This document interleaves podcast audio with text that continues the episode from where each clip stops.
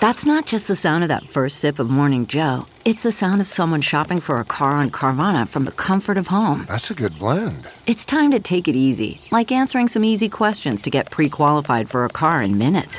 Talk about starting the morning right. Just like customizing your terms so your car fits your budget. Mm-mm-mm. Visit Carvana.com or download the app to experience car shopping the way it should be convenient, comfortable. Ah.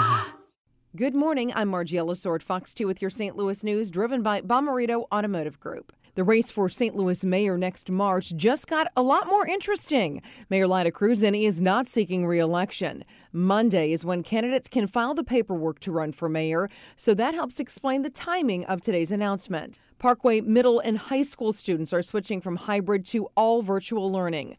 The school board made the change last night. It starts November 30th after the Thanksgiving break and runs through the end of the semester in January. The pandemic impacts more area events. The fabulous Fox Theater has postponed the remaining shows of its Broadway season ticket package. They hope to reschedule some shows from those postponed earlier this year.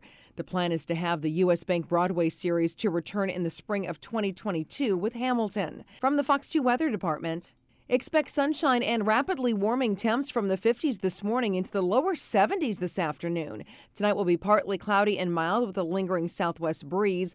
Then tomorrow looks mainly cloudy but still mild with a high in the 60s. You're going to have a better chance for rain Saturday night into Sunday.